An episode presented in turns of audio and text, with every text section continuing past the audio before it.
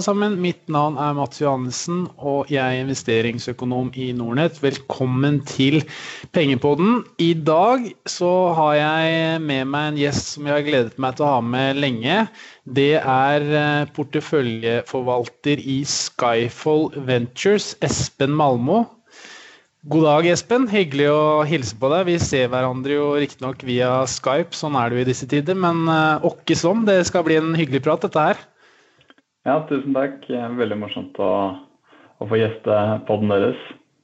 Ja, det blir veldig spennende. Episoden i dag skal jo omhandle eh, såkalt eh, venture-investeringer, eller såkorninvesteringer ifra, eller på norsk, da, som eh, egentlig tar utgangspunkt i veldig tidligfase selskaper. Og så, slike fond som, som du driver, Espen, er jo da med fra tidlig, tidlig fase og er med gjennom ja, en eh, relativt Eller fra oppstarten og videre da f.eks. til en, en børsnotering etter hvert, f.eks. Så vi skal jo prate om bl.a. Uh, hvordan din hverdag er. Litt hvordan du ser på selskapet, hvordan dere verdsetter selskaper og hva dere tenker i forhold til ideer. Og så skal vi da bruke en del tid på krypto og blokkjedemarkedet, som du også har uh, veldig lang erfaring innenfor, Espen? Ja, det er mye spennende temaer uh, som, som, jeg kan snakke mye om. Så det, dette gleder jeg meg til. Ja, men det er bra. Hvis vi begynner da, Espen, bare sånn litt, litt overordnet om deg, så er jo du managing partner i Skyfall. Kan du ikke fortelle lytterne litt hvem du er? For du er jo Eh, du begynner jo å bli en, en kjent mann eh, rundt omkring i diverse medier osv., men eh, bare for, for ordens skyld så er det supert om du også interesserer deg litt. Ja, eh, mitt navn er da Espen, eh, Espen Mammo. Jeg er eh, født og oppvokst i Oslo og har sånn bakgrunnsmessig utdanning fra, fra NTNU, en linje som heter kommunikasjonsteknologi. Det er en dataretning på, på Gløshaugen. Eh, og eh, er medgründer av Skyfall Ventures. Som, eh, som, vi startet opp sånn formelt i 2016, men, men vi har, har, investeringer i Skyfall-paraplyen fra helt tilbake i 2014. Så, så, selv har jeg på en måte erfaring fra, fra management consulting og litt startup-virksomhet. og og nå veldig aktiv eh, tidligfaseinvestor gjennom Skyfall Ventures. Det er, eh, det er liksom kort om meg. Ja, kult. Hvis vi begynner med, med det med, med venturefond, da, Espen så er jo det, som jeg sa i introduksjonen, et sånn såkornfond som begynner fra tidlig fase. Eh, kan du ikke fortelle litt om eh, mandatet og, og, og, og, hele eh, grunnlaget til såkalte venturefond, og hva dere, hva dere gjør i hverdagen, da, til forskjell kanskje fra et typisk aksjefond som våre lyttere og, seere er, er mer vant med? Ja, så uh, Vi har jo et, um, et venturefond som du sier, med en ganske lang, lang horisont. Fondet er, har ti års levetid, og vi investerer jo i selskaper som i, i utgangspunktet, i hvert fall tidlig, er helt illikvide. Og, og, vi må sitte med den investeringen gjerne da over fondslevetiden. Så det betyr at våre investorer, investorene i fondet vårt, Eh, investere i fondet ved, ved, oppstart, og så forhåpentligvis klarer vi å, å betale ut eh, noen eh, salgsprovenyer underveis og, og, og, lukke fondet etter år ti. Så det er en litt annen dynamikk enn, enn på en måte ETF-er og, og, andre på en måte noterte fond, eh, som, som, kanskje mange av deres lyttere er vant til. Um, og mandatet vårt eh, er, eh, er, å investere i eh, et sett med, sett med oppstartsselskaper. Eh, I fondet vårt så, så, har vi satt et tall på ca. 15 selskaper i porteføljen, så det blir sånn ganske konsentrert. Og så har vi et mandat som er på en måte geografisk begrenset til Norden, selv om vi har hatt fokus på, på Norge. Og så har vi et mandat som er begrenset på, på fase, eh, altså hvor hvor unge eller hvor gamle selskapene skal være når vi investerer. Så, um, så vi, så vi, er ganske annerledes enn mer sånn tradisjonelle eh, børsnoterte fond og, og, og, lignende, ved at vi investerer i, typisk i år én og to av fondets levetid. Og så sitter vi eh, med de investeringene over veldig mange år eh, og forhåpentligvis selger oss ut ved enten en børsnotering eller oppkjøp av andre hva skal jeg si, selskaper. Strategiske buyouts f.eks. Så så, så, det er liksom hovedforskjellene, eh, vil jeg si. Har dere noen grense på hvor mange selskaper dere investerer i, i porteføljen eh, til enhver tid, eller er det litt mer sånn eh, at dere har et, et, måltall, og så kan det enten være la oss si 15 eller 20, men, men det går litt an på ideene, eller har dere noe sånn spesifikt hva kaller man det, optimal tilpasning da, i forhold til portefølje og oppfølging og de, de greiene der? Ja, så, så, vi er mer begrenset av, um, av hvor stort uh, fondet vårt er. Vi har et fond på 70 millioner kroner, så det betyr at vi, uh, vi ikke kan fortsette å investere i uendeligheten i nye case. og siden vi heller ikke kan selge oss ut av case om det første, så, så er det, vi, vi når et tak, og da er vi på en måte fullinvestert. og og vi har satt, um, satt et måltall på, på, rundt 15 selskaper i porteføljen. Uh, hvor vi investerer 3-4 millioner kroner initielt per selskap. Og så kan vi gjøre oppfølgingsinvesteringer. Vi har satt av rundt 40% av, av fondskapitalen til å gjøre det som heter oppfølgingsinvesteringer i påfølgende kapitalrunder i disse selskapene vi er inne i.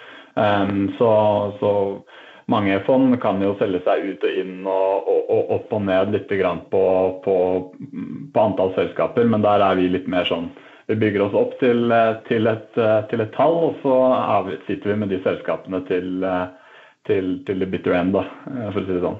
Mm. Og er stort sett alltid endgame at det børsnoteres, eller er det, mer, eller er det også oppkjøp via andre fond, f.eks. litt større private equity-fond eh, som man har sett en del av? Uh, Eh, jeg håper å si, som har tatt selskaper av børs og for så vidt kjøpt selskaper av børs. Da. Men er det, er det typiske kundene, for å si det på den måten, eh, typisk sånn EQT eh, så eh, osv., eller er det børsnotering som stort sett er prosessen da, for sånne, sånne typiske venturefond? Det er jo veldig forskjellig eh, fra land til land, eh, type kalle globalt og, og, i Norge, men også litt sånn tidsavhengig. Um, den siste trenden nå i Norge har jo vært liksom Euronext uh, uh, og, og type Merkur-noteringer, en sånn tidlig, tidlig IPO. Uh, globalt så har det vel historisk vært sånn at eh, de aller aller fleste exit opp mot 80-90 har vært av, av på en måte clean exits hvor, hvor du selger selskapet til et større teknologiselskap eller en strategisk kjøper. Um, og det har vært mange sånne eksempler i, i Norge også, selvfølgelig, med, med Tandberg sitt videokonferanseselskap uh, uh, som ble solgt til Cisco i 2010 for, for over 3 milliarder dollar. Og, og nå senest f.eks. Spacemaker, som ble solgt til, til Autodesk, er det vel det selskapet het, hvis jeg ikke tar helt feil, uh, i USA. Så, så du har jo helt klart fortsatt sånne type exit. Så jeg sitter ikke med de, med liksom de oppdaterte tallene. Og for oss så vil jo dette være vanskelig å vite hva trenden er, eller, uh, eller hva som blir endgamet om åtte til ti år uh, for våre selskaper. Det kan jo ha endret seg helt. Så, um, så, så, du har på en måte de to outcommene. Og så har du selvfølgelig muligheten noen ganger også til å, til å selge deg litt ned sent i livsløpet til et selskap. Eh, når det kommer nye investorer, nye fond f.eks. inn. Men, eh, men, vi ønsker å sitte lenge, så, så, det er ikke sånn at vi, vi gjør exit uh, ved neste kapitalrunde f.eks. Som, mm. som noen kan ønske å gjøre. I dag Espen, så er porteføljen på jeg har kikket på det, det er vel rundt 23 selskaper, kan det stemme? Ja. Ja. Og mange av disse her er jo relativt kjente òg blant uh, våre lyttere. Du har jo f.eks. dette klesdelingsselskapet Tice. Man har Mirai X, denne kryptobørsen som har blitt populær. Ottovo, som kom på kom på børs nå i forrige uke, vel. Eh, kolonial.no, som eh, sikkert mange har brukt nå i disse koronatidene. Og Nabobil, da, som, eh, som, flere sikkert har brukt, i hvert fall i, i Oslo og omegn. Hvordan, hvordan, jobber dere spesifikt for å identifisere sånne typer selskaper? Fordi Selv om disse her er relativt unge, så vil jeg jo tørre å påstå at mange av dem er relativt godt kjente også, selv om de ikke er børsnotert og, og store som sådan. da.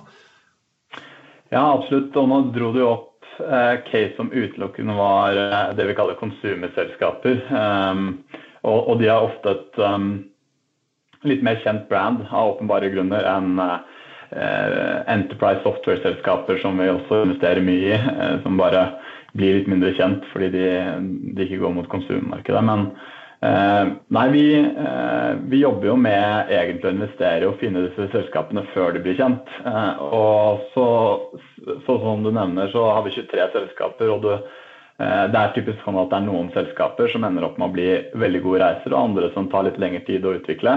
Og da er det naturlig at, at noen av de blir kjent etter hvert. Så så da vi investerte i disse selskapene, så var det jo ikke eh, egentlig kjente household names. Um, men, men, vi jobber eh, veldig, veldig aktivt med å eh, finne nye investeringsmuligheter. Vi ser på ca. ett nytt case hver eneste dag. Eh, så det handler jo egentlig om å prøve å få med seg alt av det som skjer eh, i tidlig fase i Norge. Eh, det er her vi har nettverk og på en måte pressen så langt, selv om vi har et nordisk mandat. Så, um, så, å identifisere de og finne de og få tilgang til det, er jo det vi bruker veldig veldig mye tid på. Uh, og så er vi med på reisen, og så forhåpentligvis så blir, blir, blir noen av de bra og kjente. Mm. Ikke sant? Men, men hvordan, man, hvordan, klarer dere å identifisere dem? Altså, har dere noe, eh, er dere oppknytta noen systemer, eller, eller, sitter dere egentlig og leser og har fått et godt nettverk nå, alle mann som, som jobber i Skyfalls og får innspill fra det ene og det andre? For det er jo gjerne det som er det vanskeligste, å finne de ideene og finne de selskapene som eventuelt opererer innenfor diverse bransjer osv. Hvordan er den idémyldringsprosessen der? Ja, altså Det er helt klart sånn som du sier at uh å bare få tilgang til, eh, til casene og, og, vite om de er jo det første steget på veien her. Um, og, og, Da handler det i stor grad om å, å, ha et brand og være kjent i markedet som en investor som investerer i slike, slike typer selskaper. Så Det har vi åpenbart jobbet veldig, veldig mye med de siste uh, ja, fem, år, fem, årene. Å bygge det nettverket. Vi, noen av de andre co-founderne av eh, Skyfall er f.eks. også gründere av kolonial.no. og vi har jo også investert i en del selskaper som har hatt litt suksess, og da, da, blir brandet vårt mer og mer kjent. Tidlig var også en veldig en, en litt sånn avgjørende ting for oss i 2017 var at vi Eh, fikk eh, mulighet til å forvalte litt eh, kapital på vegne av Innovasjon Norge gjennom noe som heter presåkornordningen. Det er flere andre miljøer i Norge som også har gjort, og litt sånne universitetsmiljøer og litt diverse. Det som var veldig bra med den ordningen, det var ikke så mye penger, men det som var bra med den ordningen, var at da kom vi på en liste på Innovasjon Norge sine nettsider over profesjonelle miljøer som hadde presåkornkapital og privatkapital å investere. Eh, som også da var en veldig viktig bidragsyter eh, til å gjøre oss kjent i tidligfasemarkedet i Norge og bygge det brandet. Og etter hvert som man, eh, som man, holder på noen år, så skaffer man seg jo et nettverk som, som, er ganske stort. Og bare de 23-24 selskapene snart som, som, vi har investert i, kjenner jo oss godt. og det er ikke uvanlig at en, en, ny gründer som skal starte opp noe nytt, eh, kommer i snakk med, med, en gründer i nabobil eller Kolonial eller Tice eller andre og, og, og, spør om tips og råd. Og, og da får vi veldig ofte eh, introduksjoner og blir satt i kontakt med spennende nye gründere.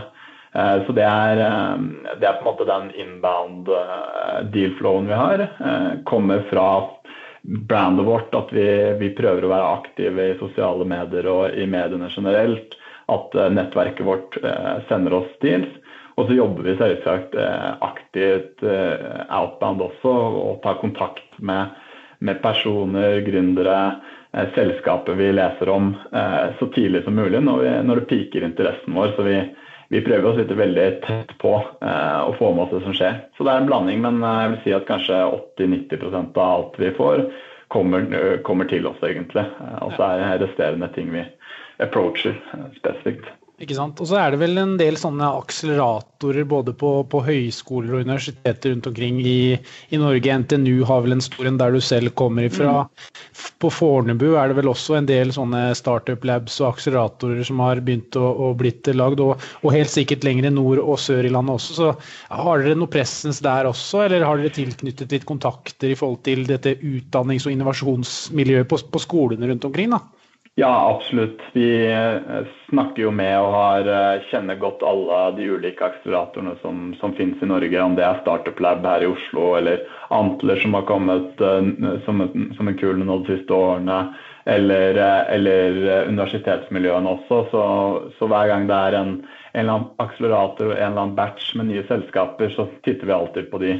Så det er jo en del av skrivebordsarbeidet vårt. og og, og, gjøre research på det eh, på kontoret. Og så drar vi selvfølgelig også og ser, ser disse selskapene pitche live og, og, og følger med. Så, så, så, absolutt. Eh, riktig. Eh, og så når du først da Eh, har tatt en posisjon i et selskap, eller tenker på å ta en, en posisjon i et selskap, er dere da aktive eiere, eller er dere passive? Altså, går dere inn og holdt på å si, tar litt styring, eller er med som en, en, en rettesnor, gir litt innspill, eller vil dere se at dere bare er stort sett passive, sånn som man er i et typisk aksjefond? da? Nei, Vi er jo mye, mye mer aktive enn en, en investor er i et børsnotert selskap. Eh, så så vi er en strategisk sparringspartner for alle selskapene vi investerer i. Um, og, og, ønsker å være den investoren de uh, gründerne ringer til når det både er problemer og, og utfordringer og, og, positive ting man ønsker å spare om. Um, og så er det noen selskaper vi, vi, er enda mer aktive i, hvor vi faktisk går inn i, i styret, uh, selv om vi ikke gjør det ofte. Men, eh, men eh, i, i, noen tilfeller så, så, sitter vi veldig aktivt på å faktisk bli delvis operasjonelle i, i, en liten periode også. Type jobber en dag i uka med, med selskapene. Så, så, det gjør jeg f.eks. i et selskap som heter Vev nå, hvor jeg sitter som arbeidende styreleder og, og er der eh, en gang i uka og, og jobber med teamet. Så, så det som er bra for oss, er at vi har ikke noe vi har ikke noe boks eller program eller et eller annet vi skal putte alle selskapene i. Vi prøver å finne den beste løsningen for, for hvert enkelt selskap, men er, det er åpenbart at vi er ganske tett på eh, i den tidlige fasen av uh, selskapenes uh, levetid. Mm. Ja, det er interessant, Espen. Men kan, kan du prøve å, å, eksemplifisere litt hva man typisk hjelper typisk tidligfaseselskaper med i en, i en uh, tidlig fase, og hva du og, og, dine kolleger bidrar med litt mer sånn spesifikt? da? Mm. Nei, så Det kan være utrolig mye forskjellig. Eh, mye av, vår, mye av kompetansen til gründerne ligger i å utvikle produktet og utvikle teknologien. Det er, det er, derfor vi investerer. Det er det de skal være eksperter på. Så Det, det er ikke der vi er eksperter. Vi er, eh, har mer erfaring med og har mer å bidra med på, på det strategiske. og det For, for oppstartsselskaper handler det veldig ofte om en, en form for fundingsstrategi. Og legge opp milepæler frem i tid som, som samsvarer på en måte med en, en type funding, en neste fundingrunde. Eh, så vi jobber mye med, med videre funding av selskapene, eh, hvor vi både selv kan være med, men også få inn nye eh, spennende investorer som på en måte er kall det, eh, kall det mye større enn oss. Um, vi, vi, gjør også konkrete ting. Eh, I Thai så hadde vi et par stykker hos oss som hadde bodd i Brasil og, og snakker portugisisk. Så da, de, da Thais vurderte å, å, gå inn i, i det brasilianske markedet, så, så satte vi på to av de, og, og de dro ned til, til, Brasil og fikk opp en country manager der. og Eh, så på litt måter å eh, måle eh, si, hvor, hvor bra en sånn satsing gikk med noen initielle tester. Og så, og så, var det liksom en måneds to, eller to måneders arbeid. Og så trakk de seg bak, bak og så valgte Tice å gå videre med den satsingen. Så, så, det var måte, bruk av, av, kompetanse vi hadde i vårt miljø, eh, til å faktisk gjøre noe ganske konkret. Eh, så det kan, det kan, ta mye forskjellig eh, form og farge. Ikke sant. Det, men, men, vekten er vel mer på det, det strategiske, ja. da, for å si det sånn, altså det businessmessige, og så lar dere gründerne holde på spesifikt med, med teknologien og utviklingen av produktet, og så fasiliterer dere mer eh, kall det økosystemet rundt ja. eh, dette her, da, med som du sier, finansiering, strategiske valg kanskje, og, og være en sparingspartner på, på, neste steg? Ja, og så ønsker vi jo eh, ønsker vi å åpne dører også, er noe som kan være veldig, veldig si, gi, gi mye verdi for tidligfaseselskaper. Om det er et selskap som selger et software til, en, til, til en, et enterprise eller en, en, bedriftskunde, så er det klart at uh, hvis du har bare fem kunder og vi kan åpne fem dører, så, så dobler du potensielt kundebasen din. Så, så vi, vi, kjenner ganske mange i miljøet som stoler på oss. Uh, og da Eh, da kan det funke bra at vi, vi gir en varm introduksjon og, og, gjør noe som koster oss veldig lite og tar veldig lite tid, men som kan ha mye effekt da, for, for, selskapene. Så Sånne type ting gjør vi også mye tidlig fast. Ikke sant. ikke sant. Hvordan, eh, hvordan allokerer du tidsbruken din Espen, du og, og, teamet ditt i forhold til hva dere prioriterer i porteføljen? Som, som, vi var inne på litt i innledningen her, så har dere 23 selskaper. Og jeg antar jo at dere ikke kan bruke like mye tid på, på hvert enkelt selskap, for da hadde du ikke kunnet gjort annet. holdt jeg på å si. Men også er det vel sikkert ulike faser selskapene er i. Noen har kommet litt lenger enn andre, har fått kanskje satt en strategi og er litt, litt mer selvgående for å bruke det uttrykket. da. Eh, men, men har du noen sånn eh, typisk eh, allokering av, av, din tid og din ressursbruk? Du nevnte jo at du var arbeidende styreleder i, i ett selskap, så da antar jeg at du bruker mer tid på det enn kanskje noen andre. Så hvordan gjør du det med, med, med ressursbruken din?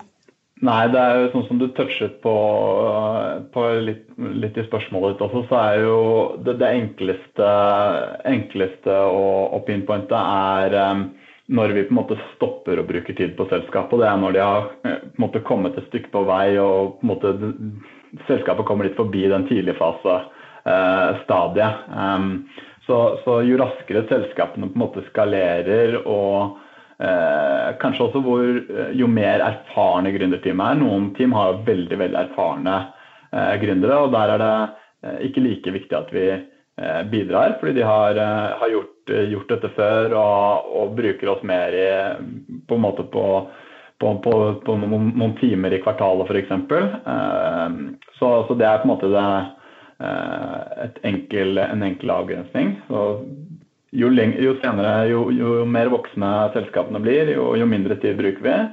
Eh, og så handler det litt om eh, hva slags type teamsammensetning og hvilken, hvilket, hvilke selskap vi har kompetanse til å bidra også. Så noen selskaper, eh, selv om vi er like interessert og syns alle selskapene våre er like spennende, så er det jo klart at noen selskaper har vi ekstra mye erfaring, eh, en ekstra erfaringsfase som vi kan bruke inn i selskapene. Og da, da ender vi gjerne opp med å, med å, bruke mer tid på det. Så det er ganske sånn flytende. Eh, det er ikke, det er ikke sånn at vi, vi, har, vi, har, ikke en kalender, og så har vi, har vi satt av liksom 10% til hvert selskap i løpet av 20 eh, timer i løpet av en uke eller 40 timer i løpet av en uke. Det er ikke sånn vi fordeler det. Så, så det flyter litt, rett og slett. Og så er det sånn at vi, vi ser på, på måte, behovene til, til, de ulike selskapene i en periode fremover. Og så tar vi på en måte på oss så mye vi klarer eh, i den perioden. Og så når perioden er over, så, så kan man ta en på en måte ny eh, Se på det på nytt. Og, og kanskje det er selskaper som har kommet eh, Eh, til en fase hvor, hvor, vi virkelig hopper inn og, og jobber mer. Da. Så det er, det, er, det er, veldig vanskelig å svare på, altså, men, men veldig flytende, egentlig. Ja, jeg skjønner. Og så er det jo selvfølgelig litt opp etter behov, som du sier. Hvis ja. noen kjører omfattende finansieringsrunder, ja. mark marketing, profileringsrunder. Eh, men sånn jeg tolker det, altså så kan du jo arrestere meg hvis jeg har feil tolkning, er at dere er med på de selskap som trenger å bygge en grunnmur. Eh, og er med å stabilisere den. og så Eh, etter hvert som selskapet blir mer og mer eh, stabilt og mer og mer likt et, et vanlig selskap og vokser således, så, så, blir man mer og mer passiv da, i, i, i, utgangspunktet. Og så er man med litt mer med behov enn, eh, enn å, å si, være en, en vaktbikkje, vil jeg anta. Ja, absolutt. Og så er det siste jeg kan legge til der, er egentlig at vi legger litt opp til selskapene selv også. De som er mest proaktive, som, som ringer oss oftest og og på en måte involverer oss mye. De får også mest hjelp. Og de som eh, på en måte har lyst til å være litt mer selvstyrende hvor vi føler at det går bra, de får lov til å være det. Det er ikke noe vi legger oss opp i sånn sett. Så, så det er litt, eh, noen selskaper er mer proaktive på å få vår hjelp også, selv om, selv om vi sitter tett på alle. Mm. Men dere er jo flinke investorer og, og, og kunnskapsrike, Espen, som hjelper selskapene dere har eierandeler i. Men Tar dere selv noen hjelp? Altså har dere, noen, har dere knyttet til dere noen eh, ja, kunnskapsmiljøer eller rådgivere eller noe sånt noe som, som, dere hører litt på, i forhold til hvordan dere skal drifte deres fond da, og bli best mulig?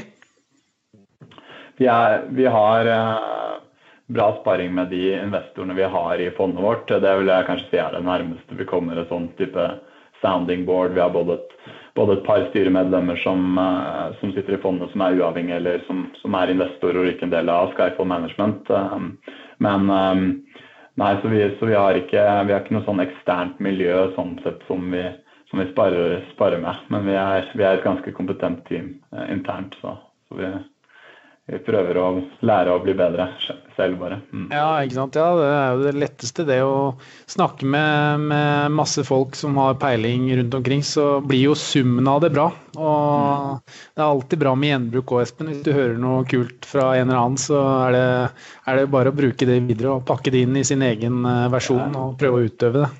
Absolutt. Det er så mye bra materiale og sånn.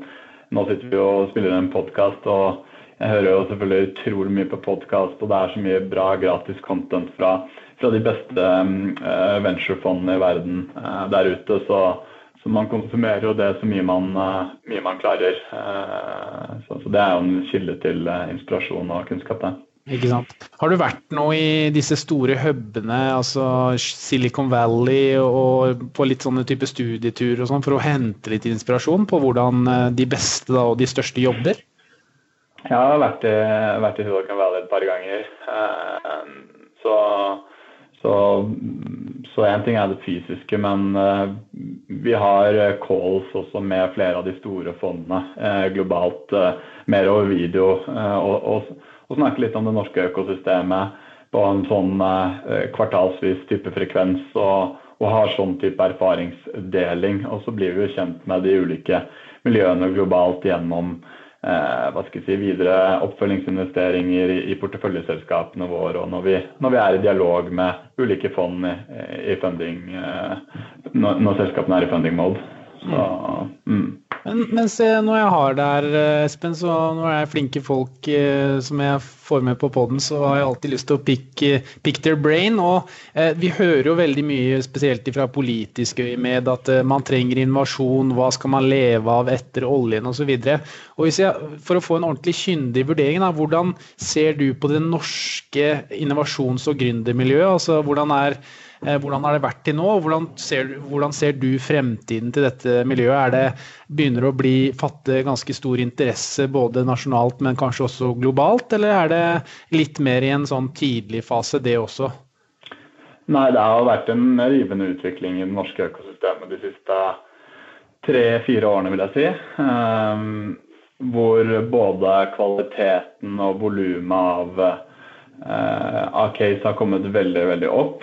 Sverige og, og, Finland og til dels også kanskje litt, litt de danske selskapene har jo vært utrolig gode de, eh, de siste 20 årene. Så, så, vi har litt å ta igjen eh, i, i, Norge. Men, men, det er helt klart et, et skifte både politisk og i samfunnsdebatten. Liksom, hva skal vi leve av etter oljen? Um, jeg tror veldig mange av de flinkeste talentene fra de beste skolene de, de, ser at de ikke nødvendigvis har lyst til å jobbe i de store oljeselskapene. De har ikke nødvendigvis lyst til å jobbe i de store finanshusene eller konsulentmiljøene. De eh, tenderer i større og større grad til å søke spennende utfordringer i teknologiselskaper, om det er eh, Kahoot eller Kolonial eller Spacemaker eller eller Remarkable eller andre spennende litt sånn litt senere fase-selskaper, så ser vi at, um, at, de flinkeste talentene har lyst til å, til å jobbe der. Og, og, det tror jeg er veldig viktig for å, for å få opp um,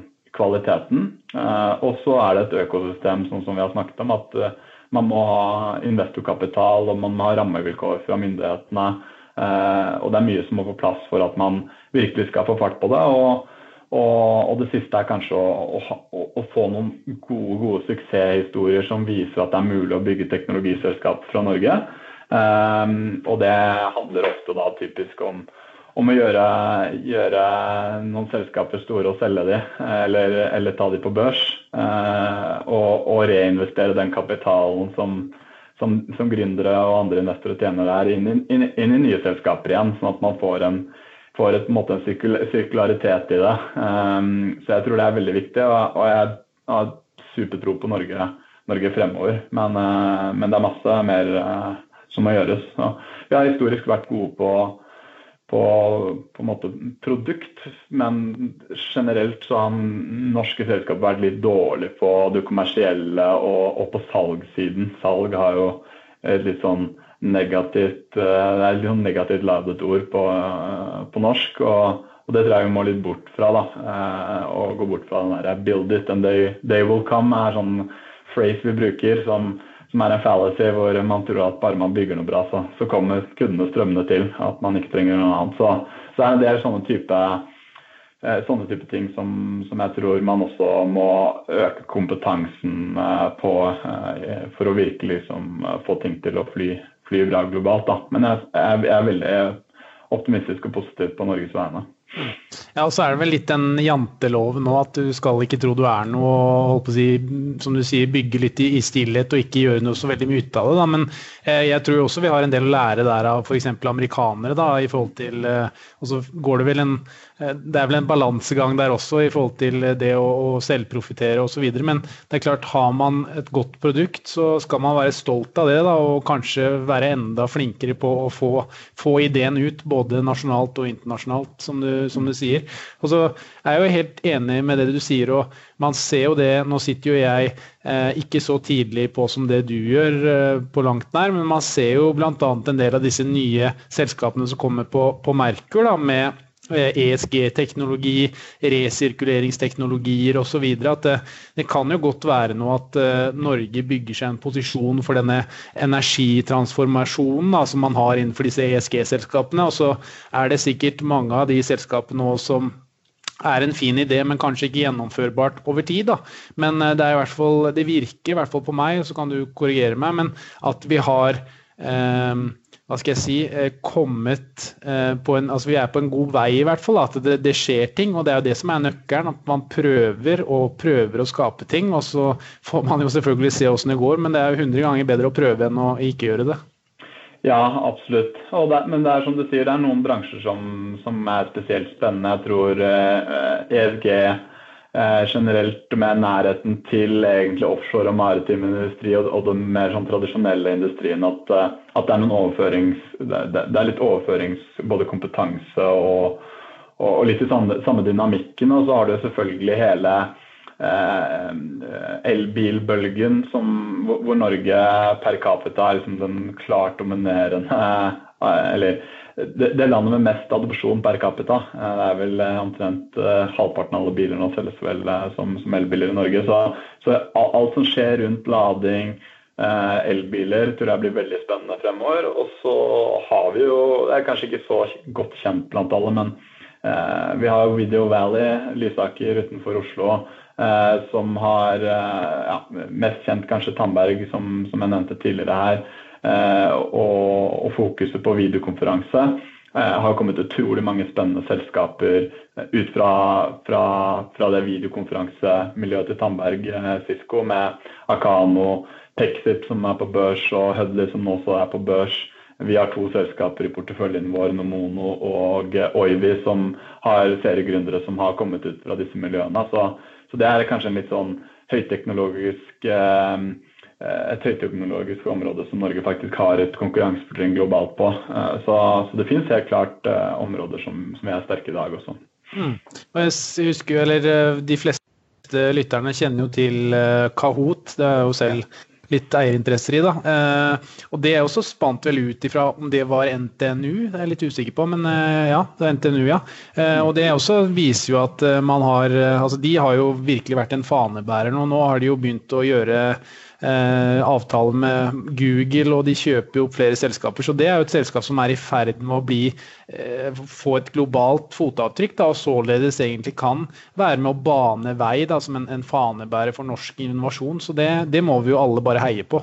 Ja, absolutt. Det er, eh, det er helt fantastisk det de har klart å få til. Eh, og egentlig innenfor et område hvor Norge ikke tradisjonelt har vært noe sterke eller hatt noen spesielle konkurransefortrinn. Så utrolig kult selskap, og vi må heie på det. Absolutt. Absolutt. Hvis vi går, Jeg er litt interessert i Nå har vi snakket litt sånn bredt om, om ventureinvesteringer og, og, selskaper i porteføljen deres. Men hvis man går litt på, på det mer spesifikke, hvordan dere jobber, da, og hvordan dere identifiserer caser, hvordan dere analyserer eh, selskapene dere eventuelt investerer i. For jeg, som du sa, du fikk jo et nytt eh, case på pulten din hver eneste dag. Så eh, hvordan eh, i til forskjell fra en typisk vanlig eh, aksjefondsforvalter, altså sitter man jo og regner på multipler, man ser på et regnskap og man hører på ledelsen. Hvordan eh, skiller ventureinvesteringer seg? For da vil jeg anta at regnskaper og sånn blir jo veldig uviktig, for det er jo en del av de som kanskje bare har en god idé eller et eh, relativt sånn ferdig prototyp produkt, og så må dere ta prosessen, prosessen derfra. Kan du ikke fortelle litt inngående hvordan dere gjør analyser, da. Mm. Nei, så Det er jo helt riktig sånn som du sier at når selskapene er helt ferske, så er det, ikke, det er ikke så mye der, annet enn en idé og, og kanskje et team. Um, så det vi typisk eh, fokuserer på eh, sånn innledningsvis, er uh, selvsagt så må, må, selskapene falle innenfor vårt mandat. og da, Vi snakker da typisk software-selskaper, um, markedsplass, digitale marketplaces og og, og også hardware-selskaper som har en eller annen form for eh, software-enabled edge, eh, kaller vi det. Eh, men, så det må være innenfor det mandatet. Men så vi, begynner vi å titte på selskapet, og det vi typisk ser på da, er eh, det er ikke sånn at vi, vi går nødvendigvis sånn supergrundig inn på om ideen er god eller dårlig. Vi, vi prøver litt ydmyke på at det er veldig vanskelig å vurdere ideer. Um, og så, så, så, Som du nevnte, så investerer jeg gjerne litt senere enn bare selve idéstadiet, men fortsatt kan være helt ferskt. Så det vi vet med sikkerhet, er jo eh, hvem teamet er, og, de folkene som sitter foran oss og, og pitcher denne ideen. Eh, så vi bruker mye tid på å, å vurdere teamet, og, og, da typisk gründerne. fordi når de kommer til oss, så er de kanskje bare gründere, tre gründere f.eks. Og, og kanskje de ikke har, kanskje de har ansatt én person, men, men ofte ikke det engang. Eh, så da bruker vi mye tid på det. Se på hvorfor disse, akkurat disse bygger dette selskapet, hva slags erfaring de har fra før av osv. Det andre som vi, som vi, bruker en del tid på, er å forstå markedet. Og for oss er det, det viktig at markedet er veldig stort, eller potensielt kan bli veldig stort. Så, eh, fordi vi en ventureportefølje hvor, vi, eh, hvor, de, hvor de fleste vet at, eh, at de fleste oppstartsselskaper ikke går. De funker ikke. Så da må de, de få selskapene vi investerer i som går bra, de må, de må, virkelig bli store og bra. Og da må du, da må du angripe et marked som, som, er ganske stort, eller kommer til å bli stort i fremtiden. Så, så det er liksom team og idé vi bruker mye tid på. Og så, så begynner vi å se på initiell traction, som vi kaller det. Altså eh, har de noen kunder? Hvem er disse kundene? Eh, hvordan, hvor, hvor, hvor godt liker disse tidligere kundene produktet? Så sånne type ting er det vi, er det vi ser på um, veldig tidlig. Og så har vi andre ting som konkurransefortrinn og investeringsdynamikker og litt sånn, men det er liksom de tre med team, marked, og så hvis de har eh, litt grann uh, traction, hva slags type traction er dette? Er det signalkunder? Er det, uh, er det sånn at kundene liksom Sånn som i Theis tilfelle, så sitter liksom kundene på Theis-appen i mange mange minutter om dagen, så kan det si noe om liksom hvor, hvor bra tjenesten er. da. Så, så, Det er approachen vi tar til det. Det er riktig som du sier at regnskapstall har de jo typisk ikke, for disse selskapene er et år et år gamle eh, og har ingen inntekter. Så det blir, eh, blir ikke så viktig å se på. Ikke sant. Uh, investeringsbehov og sånn også, det er jo selvfølgelig Dere er jo primært softwarebasert, altså liker kapitallette kapitallette forretningsmodeller som kanskje ikke har de ekstreme eh, investeringsbehovene som f.eks. et oljeselskap vil ha. Da. Men, men, er det en eventuell stopper eller en deal-breaker òg, i forhold til hva dere går inn i? Det blir jo selvfølgelig industri- og sektorspesifikt, da, men la oss si at et mer tradisjonelt industriselskap da, som har en, teknologi og, og leverer et produkt, men de krever kanskje mye større investeringer enn et mer lett eh, software-selskap. Er det en eventuell hindring for dere, eller er det bare en måte å, å, å liksom jobbe rundt problemet på?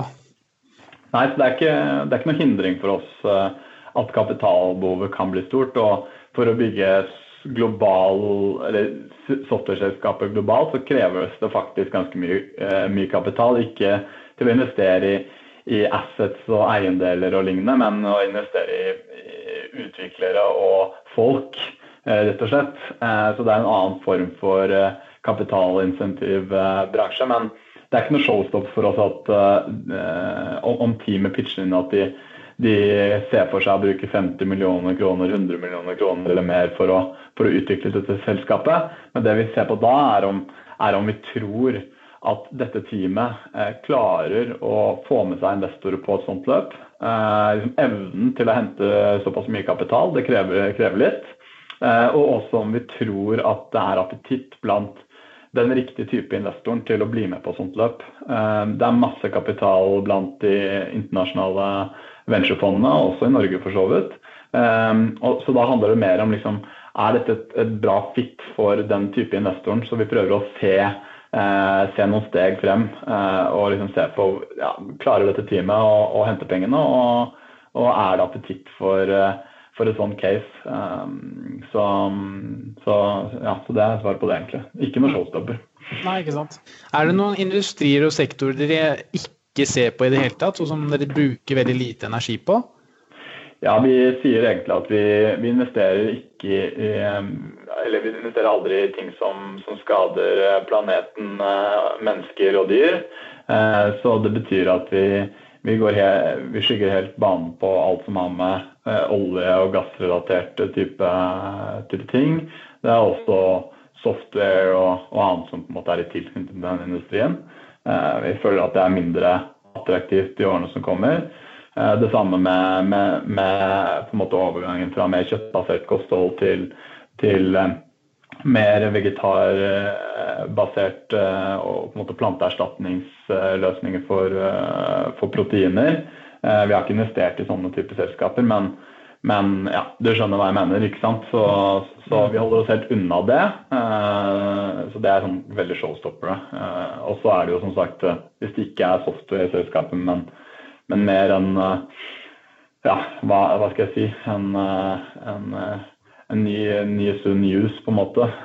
Det er liksom ikke der kompetansen vår ligger. Så, så det er teknologi og software. Mm. Ikke sant. Og det, det, blir jo bare mer og mer aktuelt for selv disse Jeg så Røkke bl.a. skulle jo nå lage en stor sånn uh, IT- og teknologihub for å digitalisere den tradisjonelle tungindustrien. Da. Så det er klart at det, det kommer bare til å bli mer og mer bruk for software, altså ulike softwaremodeller innenfor diverse bransjer framover. Det ser man jo også på noe så tradisjonelt som en oljeplattform. Det sitter jo folk der og, og styrer nær sagt som en PlayStation da, med, med, med, å trykke på diverse, diverse konsoller osv. Eh, nå er det riktignok mye mer avansert enn å spille PlayStation, det er ikke det jeg sier, men, eh, men det sier bare litt om den teknologien og hvordan den er vært med på å revolusjonere eh, stort sett alle industrier rundt omkring. Da. Så det, det, er som du sier, jeg tror nok det er et veldig godt fokus å ha på teknologi og software framover. For det, det kommer ikke til å bli mindre av det, for å si det på den måten. Nei, absolutt ikke. Absolutt. Bra. Eh, hvis vi er inne på eh, det med portefølje porteføljekonstruksjon, da, Espen. Hvor, altså, hvordan, hvordan, er prosessen i forhold til hvor mye kapital og ressurser dere går inn på i ethvert enkelt case? Har dere noe strategi eller en prosess der, altså, eller blir den mer til ettersom selskapene utvikler seg og de ulike behovene meldes? Nei, vi har en ganske, ganske gjennomtenkt eh, porteføljestrategi, eh, hvor vi hvor vi investerer initielt eh, ja, mellom, mellom 3 og 4 millioner kroner typisk per selskap i 15 selskaper. Vi prøver å holde oss ganske flott initielt, fordi det er utrolig vanskelig å vite på forhånd hva som kommer til å gå bra. Vi prøver å være ydmyke på det. Det er derfor vi har diversifiseringen i en sånn portefølje. Eh, og så eh, har vi en oppfølgingsstrategi hvor eh, de casene som trenger vekstkapital og som, som virkelig er lovende, der kan vi allokere ganske mye mer kapital i påfølgende kapitalrunder. Så, så en litt sånn double down-type strategi. Um, uh, I de aller, aller mest spennende casene. Så, så kall det liksom de fire, fem, seks highest performing eh, selskapene. Og det, dette er egentlig en strategi vi har lagt på bakgrunn av eh, historiske data som vi har selv, og, og som vi ser ellers i, i på en måte akademia rundt, rundt venture. Og um, det er ganske åpenbart når et oppstartsselskap begynner å gå bra. Du sitter på innsiden og du har alle tallene, og du kan sammenligne det mot alt annet du ser på og jobber med. Så, når Eh, selskapet først får, eh, får, vekst og den kommer, så, så, er det egentlig bare å, å, å øke allokeringen man har, og, og, sånn sett vekte opp det selskapet basert på oppfølgingsinvesteringer. Så, så det har vi sett at uh, har vært noe vi ikke har hatt uh, altså før, før, dette fondet vi investerer ut fra nå, dette fondet på 70 millioner kroner, så har vi investert rundt 30 millioner kroner i, i tidligere case også, hvor vi har hatt litt mindre til, tilgang på oppfølgingskapital.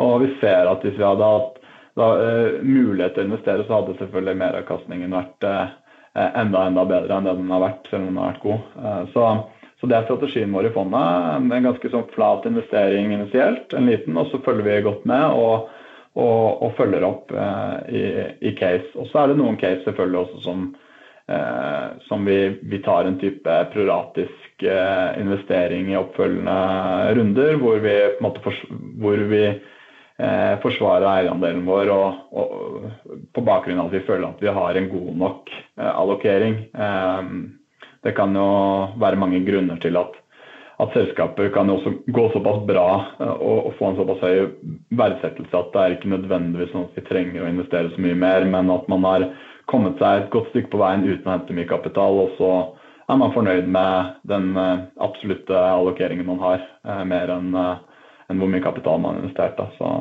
så det er strategien vår på, på, det. Ja, det er jo som du sier, og Når dere sitter såpass tett på som man, som man gjør, da, og snakker med, med gründerne og, og, systemet rundt, så finner man jo ut hva som, hva som har moment også. altså Man ser det på kundetilførsel, eh, branding i mediene, altså bøssen rundt. da, så det, det, er vel bare da å smi mens jernet er varmt, som du sier. fordi når man eh, ser en økt interesse, så er det ofte en grunn til det. ikke sant? Hvis eh, hvis du har kjøpt noe, naboen har kjøpt noe, og naboen der igjen har kjøpt noe, så er det jo åpenbart et eller annet som er eh, pågående. Og da er det jo egentlig bare å, å kjøre på, tenker jeg. altså. Ja, absolutt. Og så er det selvfølgelig Noen ganger kan det ta, litt, ta noen år å, å, utvikle selskaper, og det kan være litt bumpy road. Uh, og, og, det er jo de casene man eventuelt kanskje kan miste litt.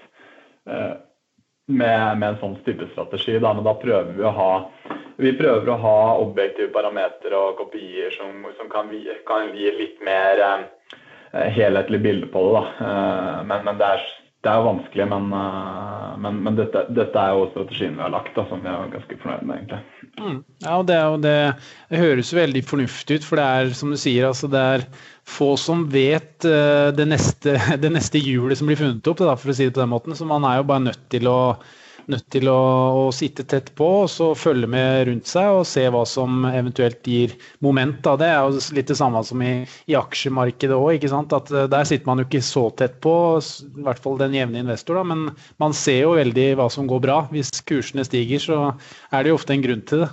Så mm. det blir jo litt det samme, bare at man, eh, man ser på litt andre parametere som, som venture-investor. Venture da. Hvis vi går videre, da, så er det siste punktet på agendaen her. Og det er jo det som eh, har kanskje vært mest diskutert på Twitter og i mediene og i samfunnet generelt nå den siste tiden. Og det er jo kryptomarkedet. Det er jo ekstremt hot om dagen. Du har jo bitcoin og Ethereum som ledestjerner. Og dette her har jo du også ganske bred erfaring for innenfor Espen med krypto. Du skrev vel også masteroppgave for noen år siden om, om krypto. Eh, kan du ikke fortelle litt om ditt første møte med eh, digitale valutaer og blokkjeder, og dine tanker om det, da, og, og, grunnen til at du, eh, du har fortsatt å, å opprettholde interessen? Mm. Nei, eh, det er jo bare en utrolig spennende tid vi er inne i med, med krypto. Um, kryptobølgen som har kommet uh, nå for, for ja, Vi er vel inne i en tredje, tredje bull, uh, bull run, bull market, uh, så lenge jeg har holdt på med dette. Men nei, mitt første møte var egentlig um, i 2012. satt i kantinen på NTNU med en kompis som for, fortalte meg litt om, om bitcoin og sendte meg noen artikler på det. Um, og ja, dette var vel sommeren, eh, eller august-ish 2012. Uh, tilbake fra sommerferie og, og, skulle ta siste året på, på NTNU og satt, satt, i kantinen. Og min første, første holdning var egentlig litt negativ, som jeg tror veldig mange som hører om det for, for første gang, uh, tenker. Uh, at liksom, kan, kan, dette funke? Det, gir det mening å ha en sånn type digital valuta? Eh, og så begynte jeg egentlig å eh, dykke ned i det tekniske. Eh, og det var det jeg ble mest hooked på initielt, egentlig. Og bestemte meg egentlig for, å, for at bitcoin Det var jo kun bitcoin på den tiden. bitcoin var noe jeg ønsket å fordype meg i. og jeg skulle skrive en masteroppgave. Jeg gikk en en sivilingeniørretning som heter kommunikasjonsteknologi, som både jeg har mye kryptografifag, altså informasjonssikkerhet eh, og webapplikasjoner, men også hadde en, en sånn digital økonomiretning også på masterprofilen master, uh, min. Så, så, bitcoin viste seg egentlig å være utrolig spot on for, for det jeg faktisk studerte med, med kryptografibakgrunnen min, og, men også de økonomiske fagene, fagene jeg tok. Så Eh, så, så, det var liksom starten. da. Eh, og oppgaven i seg selv var egentlig ikke så spennende eller viktig. Jeg hadde klart å uh, sikre meg en jobb ved endestudier sommeren før. Så det var, det var, det viktigste for meg var egentlig å, å, kunne lese så mye jeg kunne om bitcoin og, og forstå det. Så, så jeg lagde en, en formulering og en, en, problemstilling rundt bitcoin som, som gjorde at jeg kunne fordype meg i det uh, i et års tid. Så, det var, var, morsomt og veldig uh, tilfeldig, egentlig, på mange måter. Mm, mm. Ja, det er inntrykket mitt og av de som har blitt flinke. Du kjenner sikkert Torbjørn Bull Jensen også. Han har vel litt av samme historien, mener jeg. At han, han uh, så det litt under, under studien, og så har interessen bare utviklet seg ettersom årene har gått. Og det, det ser man jo rundt i samfunnet òg nå, at det er jo veldig hypt, og flere store finanskjendiser osv. har jo begynt å ta posisjoner i dette her også, så det, det er jo interessant. Eh, men hvis du tenker på den blokkjedeteknologien og økosystemer både rundt kryptovaluta og, og, det som er i ferd med å skapes nå, da, hva, hva, ser du som fremtidige muligheter for, for, bitcoin, eller for digital valuta, da, for å si det på den måten? Um, jeg har uh, Altså bitcoin sitt uh, value proposition har jo endret seg litt med årene fra kanskje å være sånt Eh, en valuta eller elektronisk cash til å bli mer en eh, digital store of value, som vi kaller det. En digitalt gull, gull eller en, en reservevaluta uh, globalt. Så uh, det use caset syns jeg er veldig interessant. Jeg, jeg, mener at å ha en, ha en, valuta eller en eller annen form for betalingsmulighet eller store of value som er digital native, som, som er en eh, internettvaluta som ikke er eid av noen stat, gir veldig mening. Jeg mener at det er plass for noe sånt uh, i dagens globale samfunn.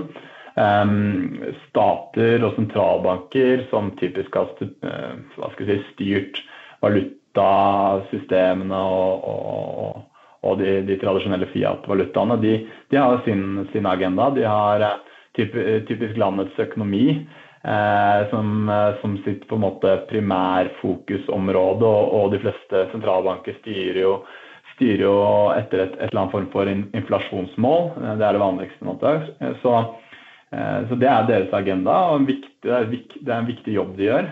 Men det er nødvendigvis ikke agendaen og det viktigste for en person som, som sitter med noen verdier, om den sitter med cash eller andre typer eiendeler. Så, så mm, jeg pleier å si at, at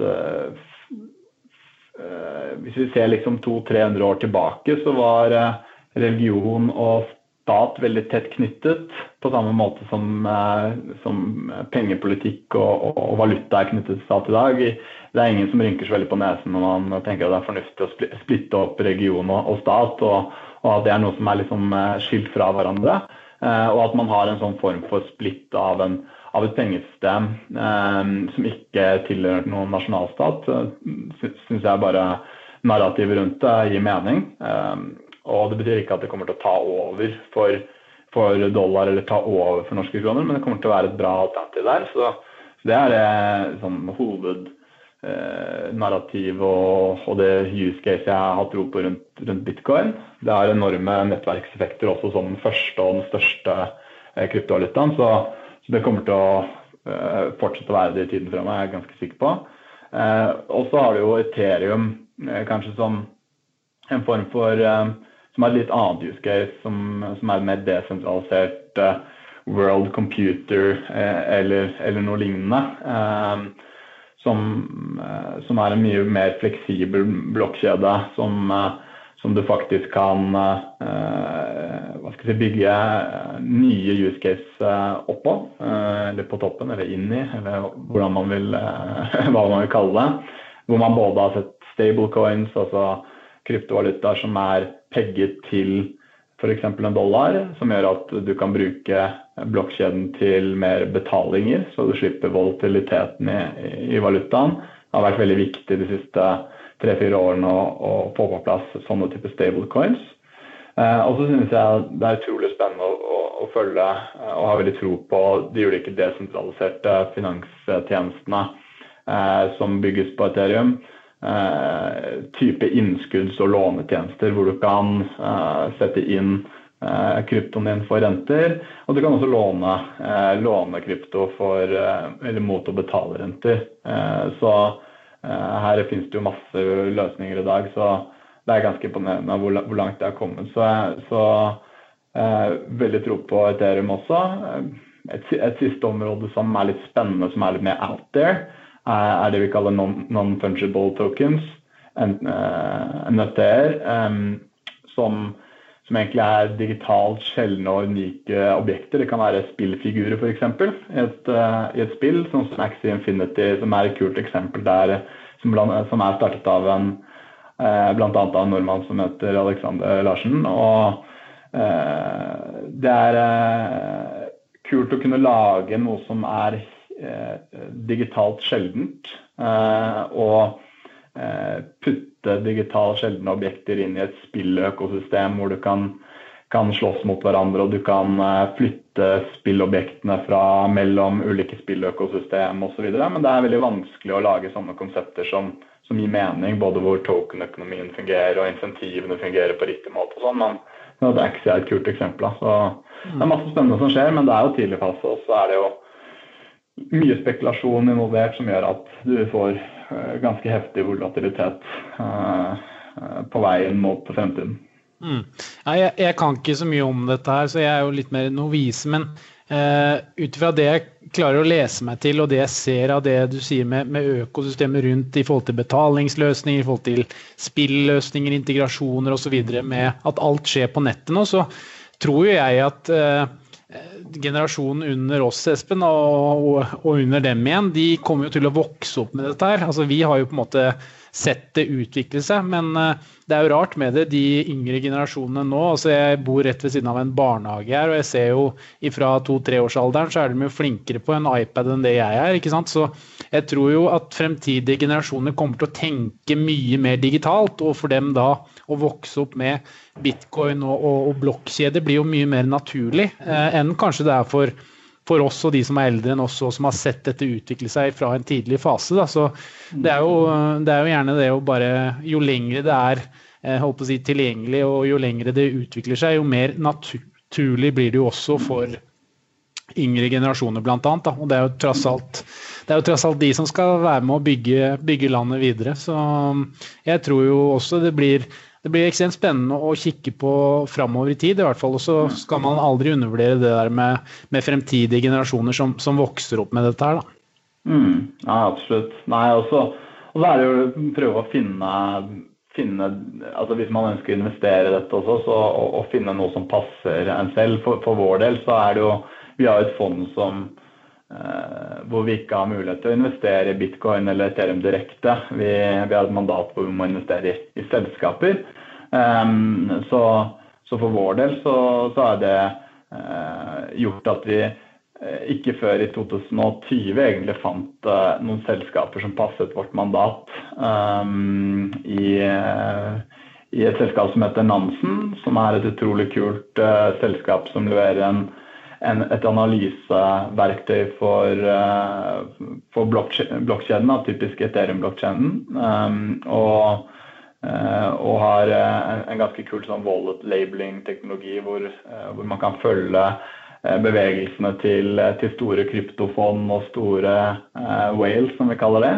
veldig kult produkt. Og, og, som du nevnte innledningsvis, så har vi også investert i Mirai X, som, som er en er en kryptovalutabørs eh, som, som, nå er, eh, er, den klart største og ledende her i Norge. Så, så det er eh, litt eh, ekstra kult for min egen del, som selvfølgelig har hatt mine private investeringer på, på kryptosiden opp igjen, men ikke klarte å matche det med mandatet til, til Skyfall. Så, så det er kult at vi fant, fant et par sånne selskaper i fjor.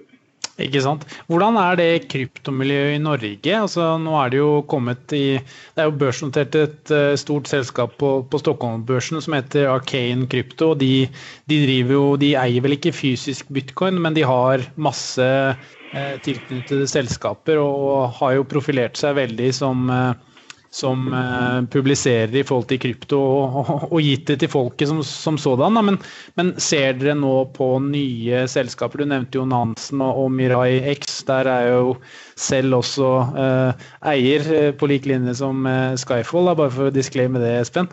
Eh, men eh, hvordan ser dere på, på kryptomiljøet og liksom økosystemet rundt i Norge? Eh, det er ikke så veldig stort, eh, det er ikke det. Eh, så vi kjenner godt til de aller, aller fleste miljøene, egentlig. Så, så både gjennom samtaler opp gjennom årene og osv. Og, og vi prøver jo selvfølgelig å se, se ekstra nøye på, på, nye case som kommer.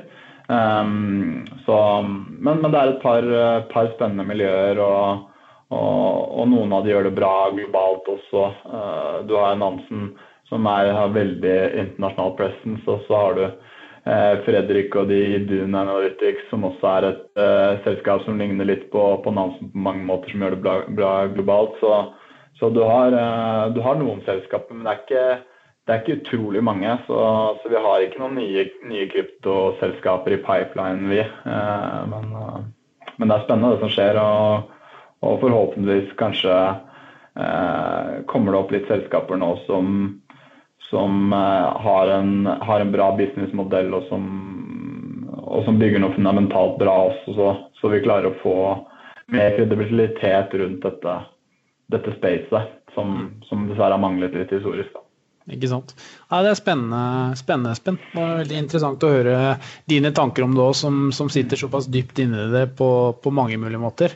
Eh, hvis vi skal prøve å, å runde av eh, dette hyggelige intervjuet, Espen, da, så lurte jeg på, du som er, eh, er en erfaren mann innenfor venture-verden, eh, har du noen sånne tips til lytterne i forhold til hvis man skulle få presentert en idé da, fra en kamerat eller fra en eh, bekjent eller noe sånt noe, i forhold til det å investere i et tidligfaseselskap? Hva, hva ville du sagt som, som, korte takes, da, som de beste rådene til, til, til, oss som eventuelt skulle investert i et sånn type tidligfaseselskap?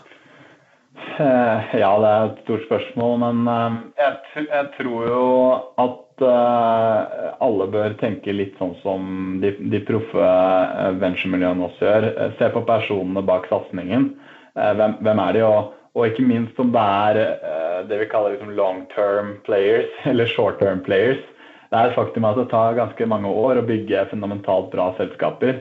Så alle sånne get rich quick schemes, uh, eller ting som på en måte skal gå i himmelen etter et år eller, eller to, ville jeg kalt ganske sånn useriøse, eller, uh, eller ting man kanskje burde styre litt litt unna og bare gå inn i det også med at ting kommer til å ta tid. Eh, så det man leser om i mediene med selskaper som bare eh, får liksom rakettfart fra starten, det er, eh, det er, som å vinne i Lotto nesten. Så det er bare de det skrives om. Så det er ikke sånn de, de, det er for de fleste selskapene.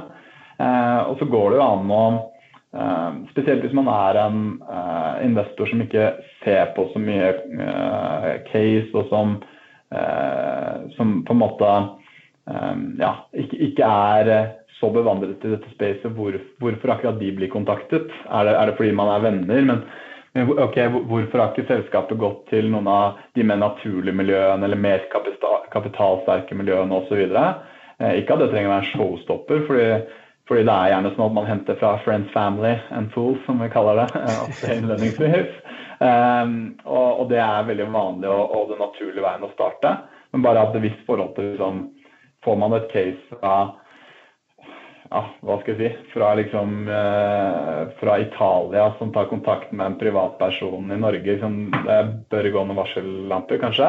Eh, tenk litt på hvorfor du selv blir kontaktet. Og så eh, gjerne prøv å se på en, en del deals før man investerer nå. Bare for å bygge et referansegrunnlag. Vi investerer i 1-2% av alle selskapene vi ser på. Og det er liksom klassisk at man blir veldig revet med på noen første deals. Eh, og så man, eh, investerer man i to selskaper, som så har man sett på tre hele sitt liv. Mm. Og, og, så kan man ha selvfølgelig flaks med det, men, men jeg tror at det er bare som med alt annet av livet ved å se på litt flere case, ved å bygge et referansegrunnlag og bygge ut erfaring, så tar man bedre beslutninger. Eh, enn å bli altfor eh, het på det med en gang. Og eh, gjerne investere litt mindre uh, i de første investeringene og de første rundene. Og så kommer det stort sett alltid nye runder investeringsmuligheter i de selskapene man har investert i. Så spar, spar litt på kruttet og, og spre det litt utover. Og både i tid og på antall selskaper er liksom kanskje noen sånne key takeaways til folk som har lyst til å bli engleinvestorer. Mm. Ja, det syns jeg var veldig gode, gode kyndige råd, eh, Espen. Eh, men eh, til bare sånn helt avslutningsvis, du driver jo Skyfall Ventures, og det er jo bare for lytterne å, å se på. Dere har jo også en fin hjemmeside der dere forklarer litt om selskaper osv. Men er det noen muligheter for eksterne investorer å, å, å bli medeier på, på lik linje som dere, eller? Tenker du i Case eller i fondet vårt? Ja, i fondet. Eh, det fondet som investerer ut fra nå, det, det, er lukket og fullt. Eh, så det lukket vi eh, i tidlig 2000, ja det begynner vel å bli et år siden omtrent. Um, så, så det er lukket, og vi tar ikke inn noen nye investorer der. Men, um, men vi får se på, på, senere fond. Det er jo dessverre litt sånn at det konsesjonsmessige og regulatorisk Norge gjør at det er at vi ikke kan um, hente kapital fra mer retail-investorer. Vi er uh, noe som heter et alternativt investeringsfond, som er forbeholdt profesjonelle investorer. Uh, så det handler om konsesjon og, og, sånne type ting. Så, mm. så, så, stort sett så er det litt vanskelig uh, for oss å ta med noen i den typiske retail-kategorien. Ja. Mm. Riktig. riktig. Nei, men, jeg vil jo anbefale helt klart at folk som er interessert, begynner å Eh, se på, se på eh, investeringer selv. For det er helt eh, lov, og, og det er et gryende hva skal jeg si, engleinvestormiljø i Norge også. Så, så det burde absolutt være mulighet å få allokeringer og eksponering mot spacet hvis man har lyst. Mm. Ja, men Spennende, spennende, Espen. Du, tusen hjertelig takk for at du uh, tok deg tid til å, å, prate med meg, Espen. Det satte jeg veldig pris på. Så det er veldig spennende å, å høre. Vanligvis så prater jeg jo med forvaltere og de som, som driver med vanlig aksjeforvaltning, da, men det er alltid veldig interessant å høre det som jeg, starter fra grasrota og bygges oppover. Det tror jeg også lytterne har satt veldig pris på. Så tusen hjertelig takk for at du tok deg tid, Espen. Dette var veldig morsomt. Takk for at jeg fikk eh, komme på besøk. Og til dere lyttere så uh, håper jeg at dere likte episoden, og så prates vi igjen uh, neste uke. Ha det bra. Penger, penger, penger.